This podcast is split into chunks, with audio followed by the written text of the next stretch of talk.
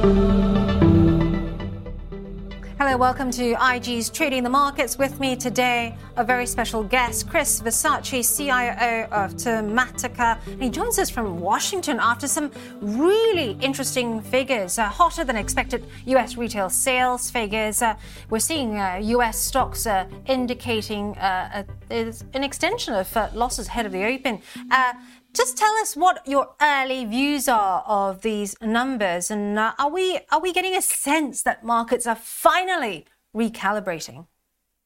So, a lot to unpack there. Uh, let's take the December retail sales, as you pointed out, stronger than expected, but it really reflects what we've seen over the last couple reports. Uh, consumers continue to eat out. So we look at, you know, the, the restaurant line item up almost 11% year over year in December. We take a look at uh, non-store retailers, you know, wink, wink, nudge, nudge, digital shopping, also up substantially year over year. You know, just pretty much continuing the trends for what we've seen. But but the key takeaway is consumers opened their wallets more and spent more but that also means that the December retail sales report is going to be a positive when it comes to GDP expectations for the fourth quarter.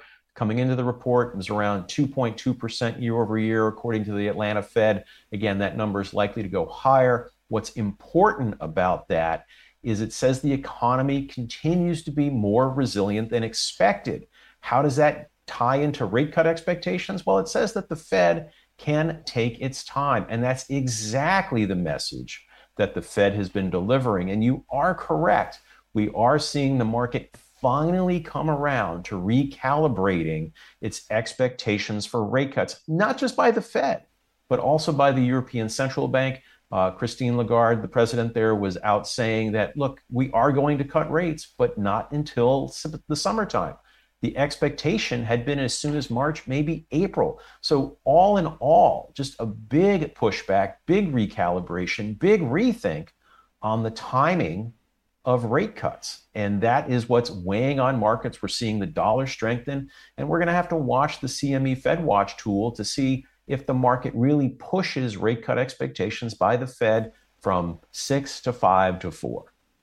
Now, Chris, prior to this number, there was still talk about whether or not, you know, the Fed could somehow or another manage this, you know, soft landing and keep a much feared recession at bay. Does this kind of indicate that it can achieve this soft landing?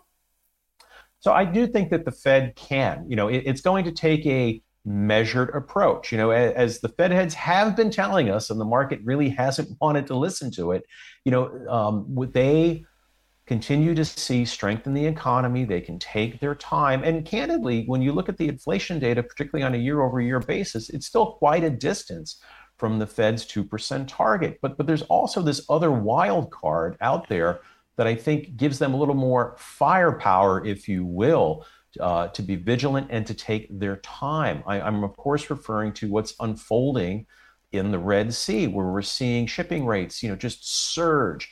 We're hearing more companies start to talk about the impact of their getting parts, products, and other things, and what that could mean for their guidance as more companies start to report uh, not only their December quarter, but issue forward views for the first half of 2024. And, and it's been my view that consensus expectations for S&P 500 earnings in 2024 were overly robust, up almost 11.5% year over year. I do think that a confluence of factors are going to lead to this second rethink, which is uh, dialing back expectations for S&P 500 earnings, especially for the first half of the year, but most likely for all of 2024. So we've got those two big rethinks, uh, one starting to unfold, another one coming at us. And I think for investors, you want to be prepared. Build your shopping list, get ready to take advantage, because typically when we see rethinks like this, the market, particularly after what we saw in November and December, is going to give back some of those gains. Be ready. Now, speaking of that, uh, the timing is also uh, key because we've got this US presidential election coming up. Do you think the window for this cut is, is going to start narrowing quite quickly because it's going to start, you know, edging further and further till the uh, towards that presidential election? And and then what? I, I, think it's a great question. You know, we all know that we've got a U.S. presidential election this late in the second half of this year, and when you contemplate Fed rate cuts, you at least have to think about what it could mean. You know, to the extent that the economy is stronger than expected, to the extent that uh, inflation progress perhaps slows in the near term, it means that you know the Fed is going to push off when it not only when it starts cutting rates, but it's going to call into question the number of rate cuts that we could get in all of 2024. I say this, you know, even though the Fed likes to say that, oh, we're independent and we can do what we're going to do, uh, historically, they have, you know, kind of gone into a quiet period just ahead of a US presidential election because they don't want to be viewed as influencing the outcome of the election. So if we take a look at the calendar, I, I believe we have, uh, you know, Fed policy meetings June, July. There's one in September. I don't think they'll do anything at that meeting. And then they have more meetings after the election. So again, you know, we're going to have to measure the economy, measure inflation, but I think it's a great point that you bring up.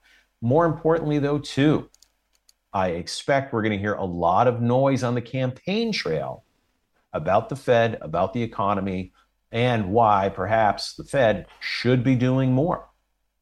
And just picking up on the shopping list, because I do, um, I do pick January personally to rejig my portfolio. Mm-hmm. Um, what should you say to investors who are probably patting themselves on the back if they made right way calls on, on tech and um, on some of the um, companies that did well last year, and they they now sat on these positions thinking, well, what now? What does this mean for tech, for example? Uh, should they unwind? Should they keep the big ones? What should they be doing?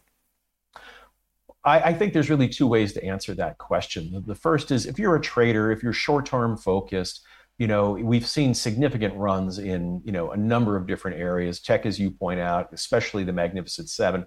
Again, if you're a trader, you probably want to trim back on some of these things um, you know, use any pullback in the market to circle back and wade back into those positions. If you're an investor, however, if your time horizon is much longer, I think you need to understand the drivers behind why those stocks that you own have moving so quickly and ask yourself, is anything changing? Is anything, you know, um, giving me a warning sign? And, and if you're starting to see that, then it might be a smart idea to lighten up a little bit on your positions but if you're thinking, boy, you know, I'm in this for the big move in AI or continued data center demand, you know, it, again, the prudent thing might be to trim maybe a little bit of your positions, but you want to let the long term thesis play out, provided the data continues to support it. Right, thanks very much. Uh, we have to leave it there. Uh, Chris Versace, CIO of Tematica, there speaking with us about recalibration and how to deal with uh, tech stocks if you're a trader or a longer term investor. This is IGTV's Trading Markets. I'm Angeline Ong, and thanks for watching.